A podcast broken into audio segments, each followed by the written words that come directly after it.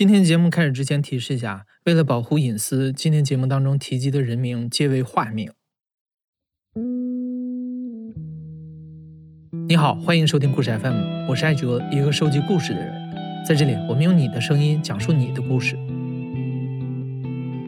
在一九九零年前出生的人啊，也许会对一张拍摄于安徽大别山的黑白摄影作品《我要读书》有一些印象。透过那张照片当中乡村小女孩明亮的大眼睛，很多人第一次看到了乡村儿童对受教育的渴望。这张照片当年也成为了希望工程的标志。在当时八十年代贫穷落后的乡村，失学依然是乡村教育急需解决的最大难题。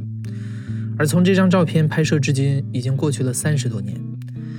二零一一年，我国就已经完成了包含西部边远贫困县在内的九年义务教育普及工作。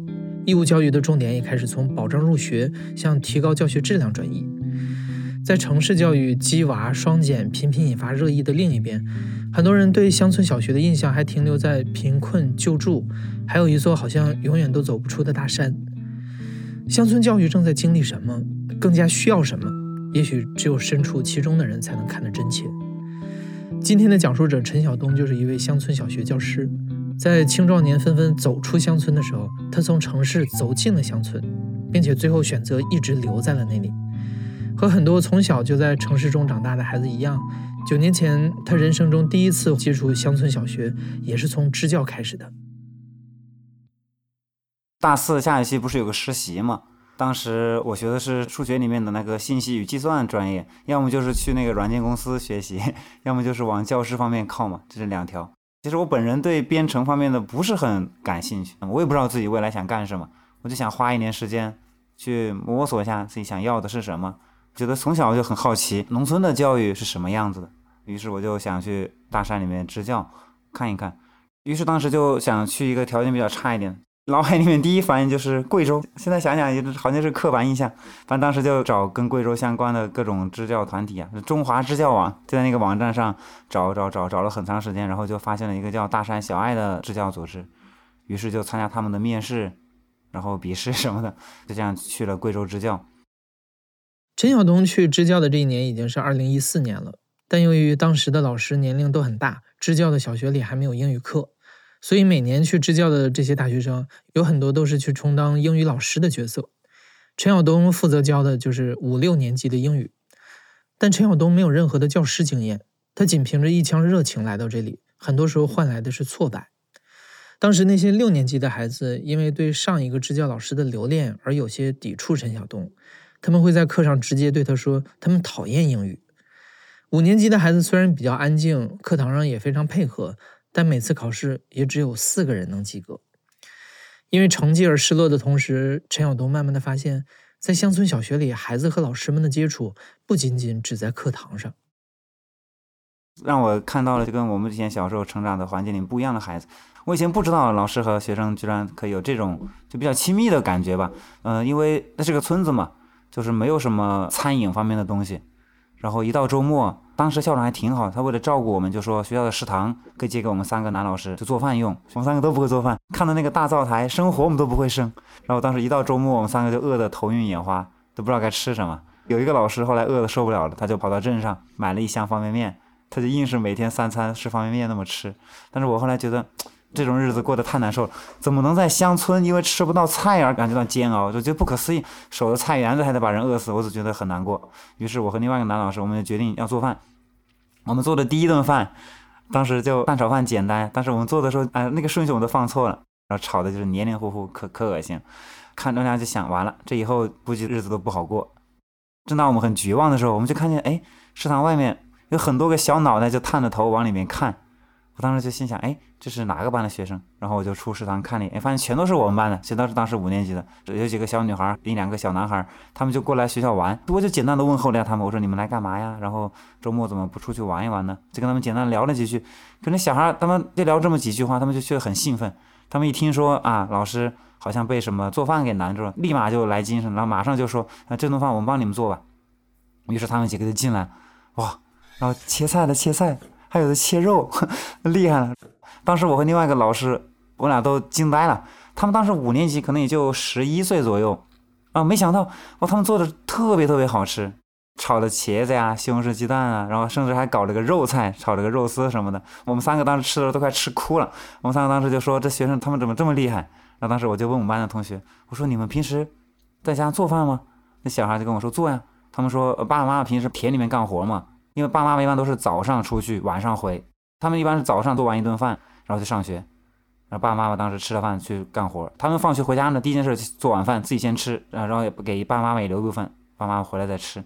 他们看来做饭就非常简单，那他们也觉得很奇怪，这老师们居然会因为做饭而感到手足无措，他们觉得很搞笑。于是就这么跟五年级的关系慢慢的越来越熟悉了嘛。但是当时其实就觉得很难受，因为跟我关系比较好的学生都是成绩不好的学生，都是当时老师眼里的，哎呀，这孩子好笨，哎，这孩子学习不行或者怎么样，都都这种小孩儿，相反他们在生活中跟我很近。就是当时我们班上一个小孩叫小吉，就非常的配合我，哇，他感觉就是哇，他好喜欢我的英语课呀，我每天可感谢他了，我觉得他在调动班上学习的气氛呀，怎么怎么样。可是实际操作下来，他作业仍然是写的乱七八糟，然后字也不好好写，然后一考试还是啥也不会。但生活中的小吉是个非常有意思的小男孩，哦，我总喜欢去找他玩。他在他们那块是一个小孩子王嘛，他会有很多小孩会跟着他玩，所以我一般找他的时候就会认识很多其他的小孩。然后我们会经常爬山呀，到处转一转呢，或者去哪看一看呢，就经常会一起走嘛。他也会带着我去各个小孩家里看。有一次我们上山去的时候，小吉就跟我说：“说老师，以后我也要当支教老师。”他说这句话说完的时候，我心里一惊。我说为什么呢？他说当支教老师多好。我说怎么好了？他说你给我们带来了很多东西啊，嗯，你教给我们了很多呀。那其实我心里不这样想，我当时心想，我教给你什么了？你考试就考这么点儿，我教给你什么了？但是我他表面上我还答应他，我就说啊，我没有觉得我教你什么呀。他说不不不，你带来了很多东西。他说我长大以后我要挣很多钱，然后我回来我要请我自己来教书，我也要请别人来教书，反正就是我觉得当老师很好，当老师非常好。他跟我说的是，他当支教老师，他要去很穷的地方支教。是他的原话，他要去很穷的地方支教。我心想，嗯，那说明其实他觉得自己过得还可以嘛，对吧？我就心想，哇，其实孩子们对这个贫富可能很小的时候并没有具体的感觉，他们可能并不觉得自己，哎，我就很穷啊，怎么怎么样。一个学期的支教生活很快过去了，虽然和五年级的孩子相处的很好，但无论五年级还是六年级，对于两个年级的成绩，陈晓东依然束手无策。随着支教期的结束，他就这样回到了大学。回到学校的时候，毕业典礼都已经结束了，但是陈晓东还是不知道毕业后想去做些什么。就在他取行李的时候，陈晓东看到西部计划正在招志愿者，其中还有基层的支教岗位。他心想，是不是换一批孩子，结果就能不同？所以丝毫没有犹豫的，他又报了名。二零一四年的时候，我觉得还没有现在这么卷，说我就想大学毕业。然后和工作之间是可以有一个间隔年的？我也不知道自己未来想干什么，我就想花一年时间去摸索一下自己想要的是什么。我就单纯的好奇那个藏族的小朋友什么状态，于是就报了那个基层教育这个岗位。可是我当时报的是日喀则下面的一个靠近尼泊尔的一个县，但是不知道为什么最后分岗位的时候很奇怪，被留在了拉萨，被留在了拉萨住建局，被留在了办公室工作。就新来的文件。就每次都我先看一下，然后跟哪个科室有关，然后就报告给主任，主任就把它分给各个科室。我们的任务就是把这些所有来的文件发给科室处理，每天就这样。但是很好的是，之前教的那一批五年级的小孩儿啊，那个时候他们会经常给我打电话。呃，为什么让我印象这么深？因为当时好像全国还没有实行现在的这个漫游啊什么的，当时还有个漫游费，就是电话可贵，就每次他们打电话过来，我就会给他们挂掉，然后我再打过去，这样扣的费就是我的嘛。当时我在拉萨那几个月，每个月我的电话费就纯打电话，我就能打掉三百多块钱一个月，这个让我印象特别深。但是我也很开心，他们能经常给我打电话。其实跟孩子聊天就很简单，他们甚至都不知道自己想说什么，就基本上就是问：哎呀，老师你那边怎么样啊？或者你现在干什么呀？孩子关心的问题都很小。刚开始我觉得跟他这样聊天，我也觉得有点无聊哈。但后来发现，他们就是小孩，你你指望他们能聊什么呢？于是我就把我正在干什么。我就跟他们说呀，比如有时候我就会在大街上骑车什么的，我就跟他们讲，我说今天去我去哪骑车了呀？我看了看他们那个城市是什么样子的呀？或者说我今天爬了哪个山，那个山是什么什么样子？或者我去了哪个庙，那里的庙是什么什么样子？我就跟他们讲。我发现和他们那些小孩沟通哈，就我们一直要找话题，他们才会说。如果但凡你要是放弃了找话题，那他们他们时间长了就会，他们也不会说，他们也不知道自己想说什么。嗯，然后时间长了就没有联系了。所以当时我就为了维持住那个联系，每次他们不知道说什么时候，我就会想个别的话题来续上，就这么一直跟他们聊一聊。哎，聊聊他们还挺愿意聊的，就这样，就经常给我打，经常给我打，经常给我打。打着打着，我突然发现，我好想再回去啊！我突然觉得很想念他们。我觉得在拉萨这边工作好像也就是这样，即使以后转正了，我也不能转到别的单位，我还是在我们办公室，就是从办公室变成小小的科员，搞几年文件。当时我们那个办公室另外一个比我大的一个男生嘛，他如果调走了，那我就会接他的位置去写简报，或者说再熬几年，熬到四五十岁，我就把我们主任的位置给占了。估计我以后就会这样了。所以当时我对拉萨那个生活就没有太大的期待，没有什么吸引力，然后于是就很想，突然间就很想回到贵州。我那个班已经到了六年级上册了，他马上就毕业了。于是当时我想的是，正好我就把他们那批小孩，我把他们送毕业，然后我就结束嘛，彻底结束。抱着这么美好的愿望，就想尝试一下。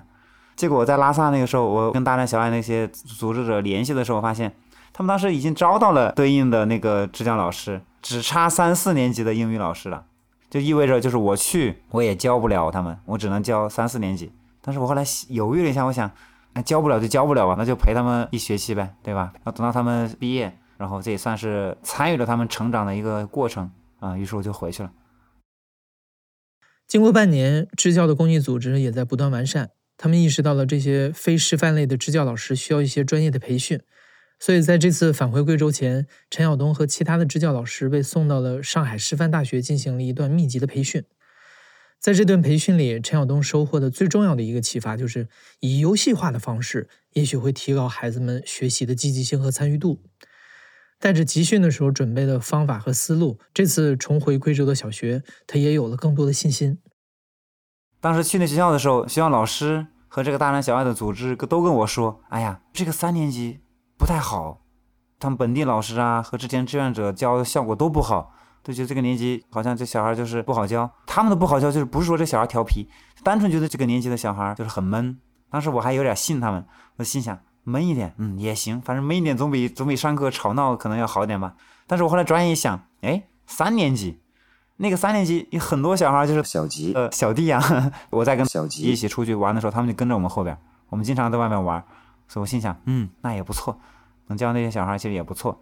可是真正在教的时候，我就发现哇。我好像捡到宝了。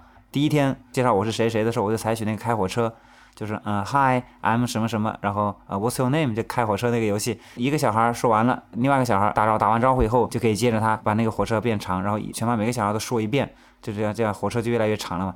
他们都很着急上车，他们都很想上车。其实你说多好玩也未必，可是那个气氛当时就很活泼，小孩就很开心。于是就发现，哎，他们班其实很活泼呀，一点都不死板呀。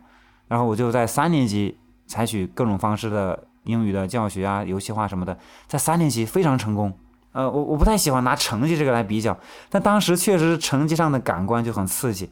当时全镇那英语平均分可能就五十多分，我们三年级那学期英语平均分是八十五分，比我们那个镇上第二名的平均分要高了三十多分。当时为什么说三年级捡到宝？就是三年级经常给我感觉就是他们对自己学习充满了信心，他们觉得英语很好玩，他们很喜欢英语。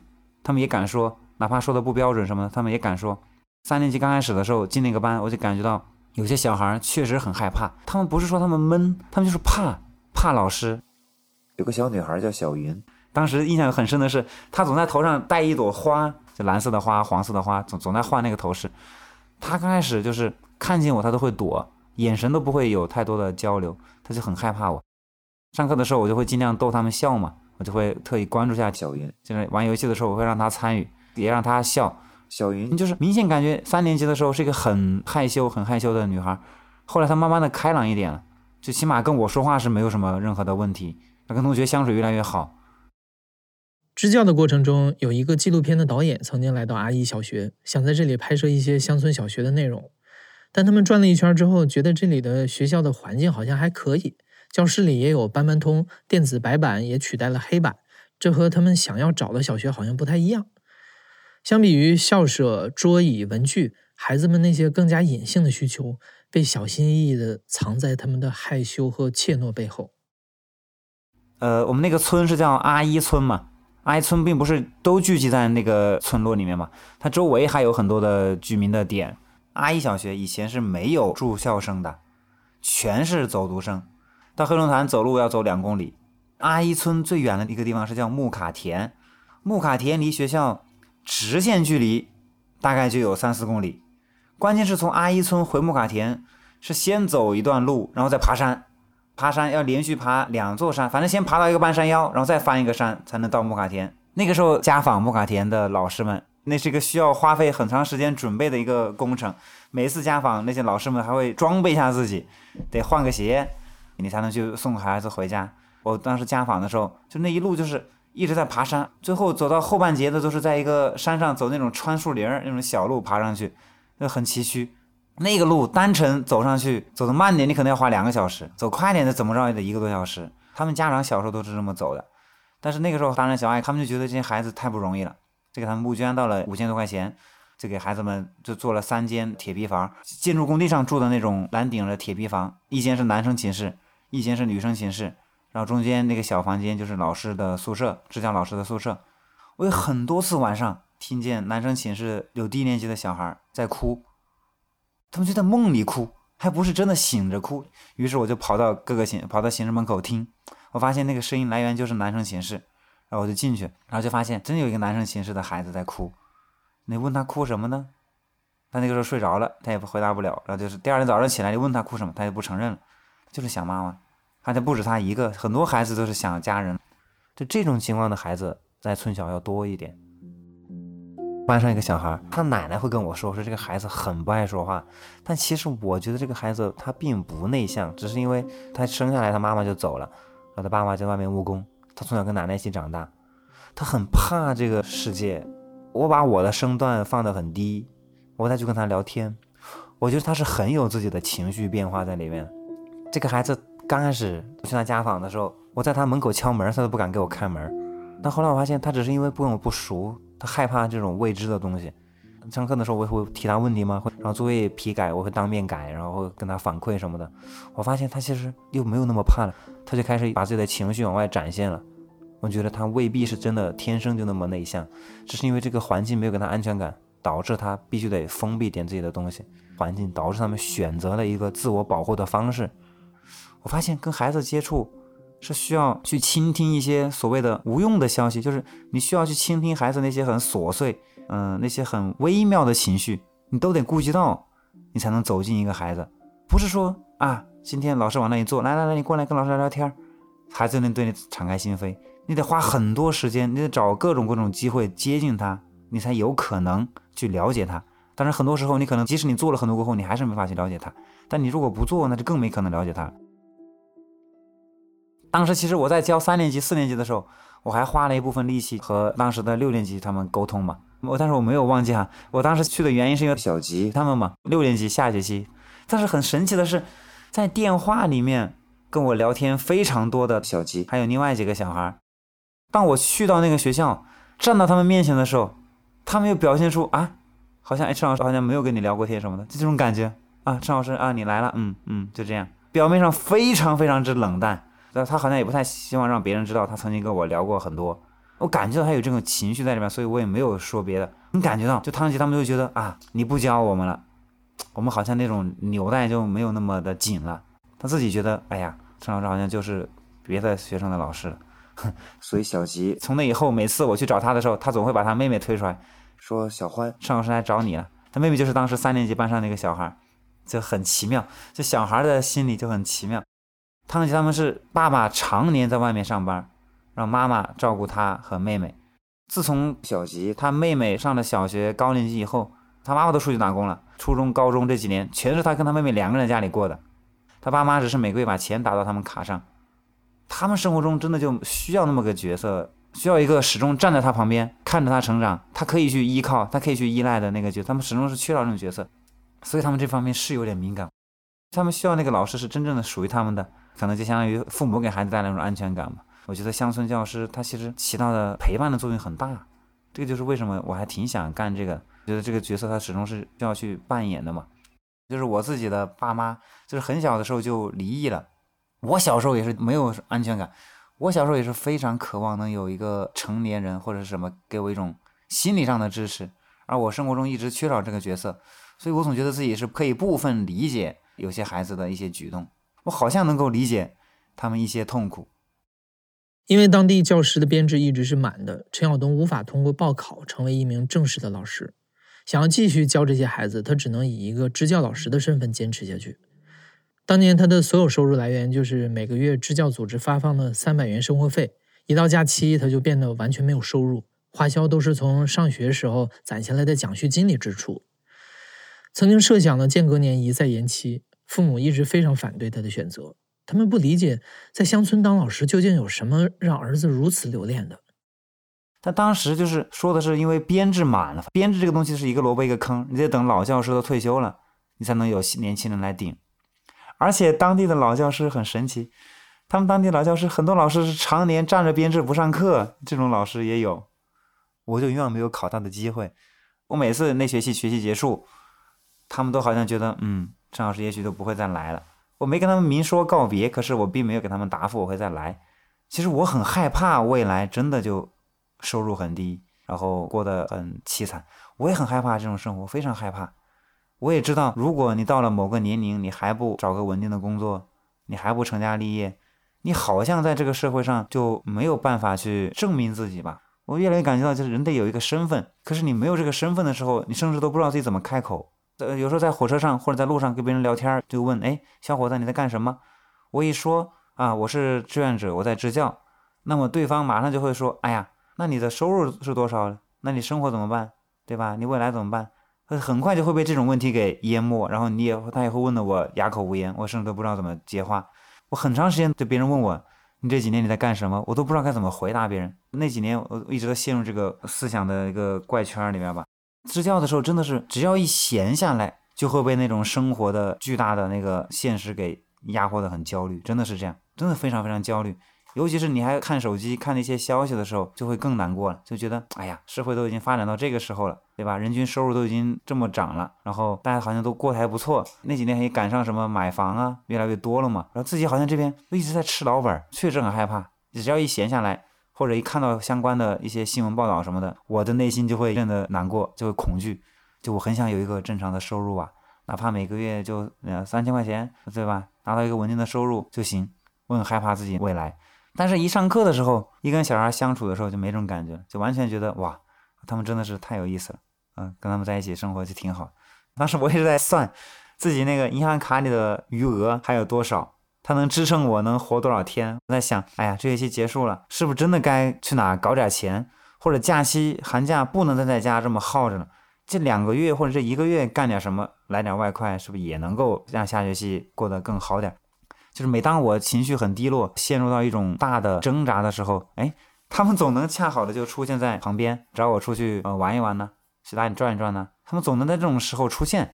我经常跟他们一起去山上玩，后我们经常去野炊。那周五那些住的最远的孩子，他们不是要走到木卡田吗？只要学校没有什么事儿，我都会去跟他们一起回家。对，其他老师都觉得这个是有毛病，当地居民也会觉得，哎，陈老师真的是是这是真的是不知道怎么说我。就是那么远的路，非要走过去，然后再走回来。反正每个星期五，只要他们回家，我会跟他们约好。我说你们等等我，等等我，我要跟你们一起去。我就跟他们一起爬，爬到木卡田。我也不是去他们家里坐，我就把他们送到木卡田的那个村口。我就在木卡田那个他们洗衣服，他们叫那个叫一口井吧，类似于一口井那个地方。我在那个地方看着他们各自回家，我在那坐一会儿，喝点水，然后我就往回去往学校走。一般都是下午三点五十、四点左右放学。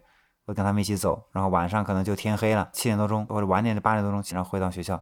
跟他们一起回路上真的很有意思，一路上走我们就看看花啊，看看这个树啊，看看那个树啊。到了每个不同的季节，旁边都会有不同的果实什么的，然后我们就会一起摘摘这个吃，摘摘那个吃。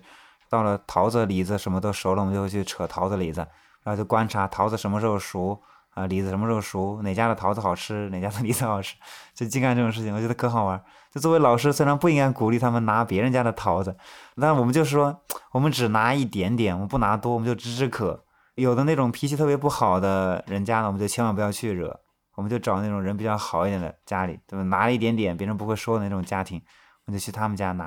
然后每次去摘桃子的时候呢，男生一般跑得比较快嘛，但是女孩她们也想上树，然后我就会跟那些女生说，就鼓励他们，他先想爬就爬吧，没有什么，就会尽量是男女平等一点嘛。就我不觉得男女在小学阶段有特别大的差异嘛，就尽量男生能干的，女生想干也都都可以干嘛，对吧？然后我们一路上就经常这么玩玩打打，在路上我们就会聊天，聊在学校发生的事情，聊我自己的事情，我会把我自己一些比较难过的事情跟他们讲，然后他们会把他们比较开心难过的事情跟我讲。爬山的时候，因为那个山路不好走。我们当时就会各种在山上乱喊呐，什么玩那种回音呐，就这么玩着玩着，然后就到了，就跟小孩小时候那种瞎玩差不多。但是想想就觉得很幸福，那有一批小朋友跟你一起走，他们走累了就在休息，就会让你等他们，然后你走累了，他们也会等你，就这种感觉就很好，像是一起长大的玩伴。小易他家住在莫卡田，他一到周末回去，他就帮爷爷奶奶干活，满山遍野的跑，他帮他爷爷奶奶种玉米，然后收玉米，种姜、拔姜，就那个生姜。就是我到现在还记得闲聊，我就问他，我说你觉得你每天过得怎么样啊？他说我在家里每天很好啊，我很开心呐。我说为什么呀？他说我在家里多自由啊，我漫山遍野的跑。他真的是跑遍了莫卡田所有的山脚啊。他经常他还跟我讲，他说他最喜欢的去是山上的哪里哪里，他叫那叫扁洞。他说他在那儿发现了一个洞，他在那个洞真的是他在站在那个洞那个地方看远处的风景就特别特别的好看，他特别特别喜欢那儿。后来还带我去过几次，我去那个去真的是个好地方，在那里看风景真的特别特别好。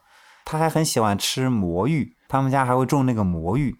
每次看到魔芋，就魔芋长得很奇怪，那个魔芋我以前都没见过魔芋。每次看到那个奇奇怪怪的东西，我就告诉他，我说这是恶魔果实，海贼王里面的恶魔果实，能开玩笑。反正赵飞就认识很多种植物，他也很喜欢那些东西，他一点都不讨厌农村的那些生活，他相反，他给我感觉他很享受那些东西。因为我小时候我是跟老人一起长大的，我爷爷奶奶经常跟我说了一句话，就是他们年纪大了，如果我惹什么事儿的话，其实他们有时候是真的没有太多精力去处理的，所以他们希望我是一个听话的孩子，这样他们其实能省很多事儿。为了让他们更好的照顾我，然后其实我的小学、我的初中都很无聊的，我以前从来不在外面玩什么的，一定是按时回家。倒不是我不想玩，其实我非常想玩，只是我知道如果我玩太晚了，家里会有人担心我。我也不想让他们额外的为我付出更多，所以我会选择那就做个表面最老实的人。我跟这些小孩在一起生活的时候，我好像就是又过了一次自己的童年，又让自己再重新长大了一回。我自己有这种感觉，就是呃小时候没有这种很好的童年，然后呢，现在我就很希望他们能有一个比较美好的童年，然后这样我自己好像也得到了补充完整，就是这种感觉。就这样和孩子们又一起度过了一年，陈晓东还是没有等到阿姨小学的编制名额。他终于也下定决心要找一份正式的工作，结束这种月收入只有几百元的生活了。陈晓东报考了几个其他城市的乡村小学教师岗位，他和孩子们也都非常清楚，如果考上了，就意味着陈晓东再也不会回来了。第一次报考，他笔试就得了第一名，面试试讲的时候也非常顺利，台下坐着的都是评委的老师。但是在这个过程中，他脱口而出叫了班上一个孩子的名字，点了这个孩子起来回答问题。这尴尬又好笑的一幕，让他瞬间感受到了巨大的遗憾。最后，在招考老师让他加群准备后续体检政审的时候，他突然变得很激动。也就在那一刻，他决定放弃，回到了学校。就这样，陈晓东以一个支教老师的身份，真的把这个班级从三年级一直踏实带到了小学毕业。升学的问题就成了他能为这个班孩子们操心的最后一件事儿。孩子们毕业之后，他还在贵州待了半年。他们当时毕业的时候，在当地挺轰动的，因为当时违反了就近入学这个政策嘛。你每个小学要百分之七十的小孩是要就近入学的，你完不成这个指标的话，就相当于你违反了相关的政策嘛，你是要受处分的。当时我们学校确实挨了处分。那他们对口的那个中学是威慑镇十一中学，那个学校的教学质量是什么个情况呢？就是在小级，他们前一年年那个学校初三毕业的学生只有四个还是五个来着，考到了高中，其他全部都没有进高中。这个升学率当时简直让我吓到了。一个年级有一百多个人，然后一百多个人里面只有四到五个小孩去到了高中，还是普通高中，其他小孩居然都没读，或者是去职校，没读的还占大多数。我觉得好可怕。他如果读职校的话，其实我觉得也还好。他如果没读，那他们干什么？他们才十六岁。因为我觉得我们班的学生实力都还可以，我觉得他们完全应该去更好的学校，享受更好的教育，这是我当时的浅显的想法。我就跟他们讲，没有谁能够剥夺你们求学的权利嘛。去哪里上学是你们自己的权利。当然，我也知道，那就意味着家长要付出更多的金钱，他们要付出更多的劳动。但其实我跟家长都聊了，家长都跟我讲说，陈老师说，只要孩子自己能考到哪些学校去，我们家长肯定是支持。他们都参加各个学校的招生考试啊什么的。我们班上三十五个人，最后只有四个人去了威社十一中学，啊，其他的学生其实四散了去了别的学校。他们真正的出去以后，也就只能保证他们现在都上高中了。不像他们如果在十一中的话，他们可能现在上不了高中。就这个就区别就在这儿。但其实你说他们过得怎么样呢？那是另外一种难过了。为什么在那又多留了一学期？也就是因为这个原因。就是我很好奇，他们入学的那第一学期到底有什么经历，到底有什么事情。他们有一个那个校园通，他们一般就存爸爸妈妈，然后我一个电话就存这三个电话，就来回跟这几个人聊天，就整天听他们说学习压力很大嘛。学业压力突然间就陡增，让他们突然间变得有点不适应，因为初中三年就抓的非常的严，就对孩子来说那种节奏就太恐怖了，呃，就是挤压压榨每一分钟。一个小孩在一个环境里面，你压榨的太狠了，他会真的要花很多年再来找到自己。后来发现他们过得真的也挺不容易，我就开始想，哎，原来学习这个东西这一块儿，你没有一劳永逸的吧？就比如说你考的阳光书院，你就怎么怎么样了。考到一中你就怎么怎么样了？其实没有这种特别大的保证。当地最好的初中叫阳光书院，然后最好的高中就是八中。如果他们进了阳光书院，那么就有大概率的可能会进到八中。哎，但其实真的就是上了一中和上阳光书院，你接触到的老师真的就不一样了。哇，我明显的感觉到他们现在的差异就非常的明显，这点也让我觉得很遗憾。本来孩子们的天赋啊或者什么都差不多，但是因为去了不同的学校。经历了这些事情，啊，导致他们未来人生可能完全就不一样。我们班当时有四个学生进了阳光书院，那四个学生里面就只有小欢，当时因为啊呀学习压力很大，状态不好，当时很遗憾没考上八中。其他三个全都上了八中，他们选的是文科。我问他们为什么选文科的时候，他们就能给我讲很多自己关于这个学科的看法，而不是单单只是说就业，还讲了老师给他们提供的一些指导帮助。他们老师会站在他们的角度给他们规划一下。给他们提点意见，这在别的学校是享受不到这个指导的。我们班上还有学生在五中学习文科，小莲的状态就非常不好，非常的疲惫，疲惫就是写在脸上的。开车当时带他们去阿姨回去聚餐的时候，小莲在车上全程都是睡着了，他根本累到不行了。小春不是全程在跟我讲话，在跟我聊天，在跟我分享他的开心的事情。而且小时候跟我讲，就是他们在学校开开始看各种课外书了，其他学校是不让看课外书的。其他学校都觉得看课外书是在严重的耽误他们的学习时间，但是八中的老师却不是这么觉得，他们阅读量很大，所以我才感觉到，就是他们真的踏入了不同的学校，他们享受到的教育资源好像真的就不一样了。就有的学校老师连课都上不明白，有的学校老师能站在很高的角度来上这门课，这个差异就太大了。因为我真的觉得这每个小孩在我看来都非常好，我很希望他们能够一直享受到同等待遇的那种资源啊什么的，让他们得到更公平的发展。到后来发现，呃，真的不是，你好像错过了这个东西，你就错过了。你只有踏入这个门槛，你好像才能享受到这个东西。未来他们上大学，可能又要经历一波不同，这个我好像也能想象得到。让我想起这个，我也觉得有点，心里有点，呃，不是很舒服。那，加上我们还小孩现在打工嘛，就每天在流水线上做鞋子，各个工种每天都在不停的换，跟他们有时候也在聊天，他们就进入了打工的这种状态嘛。他们就开始想着什么时候结婚，什么时候买车，他们开始想这些问题了，人生就开始不太一样了。就比如我班上有一些女孩，她在外面进厂打工了。那些女孩，她在跟我聊天的时候，我就明显感觉到她经历的好多事情了。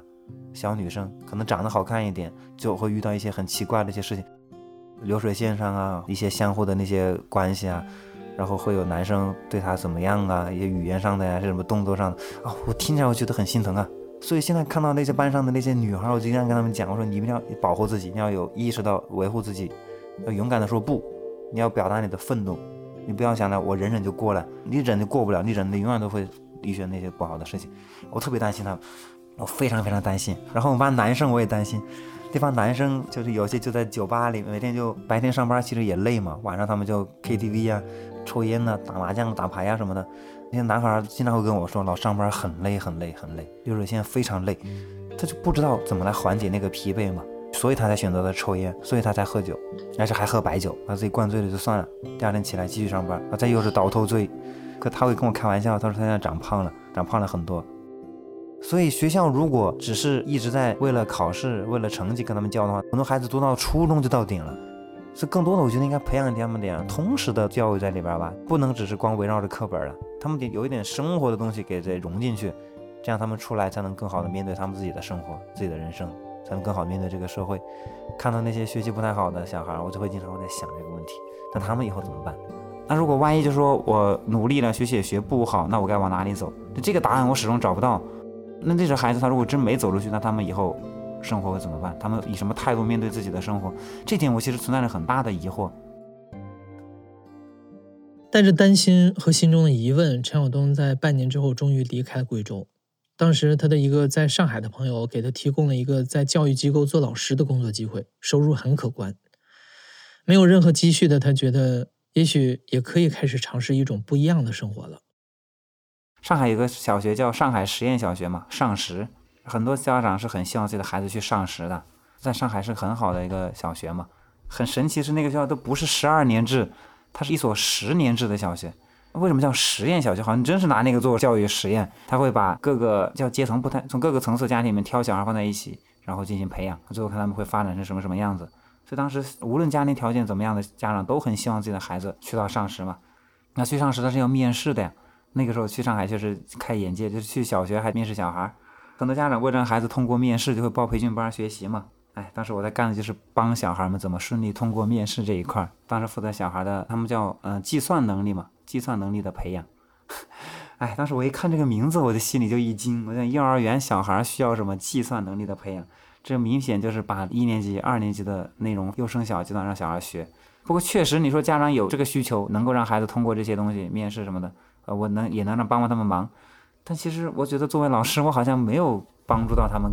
在带那些孩子上课的过程当中，有的孩子参加那个模拟面试嘛，他的结果不是很好，然后孩子的父母或者爷爷奶奶就会很难过。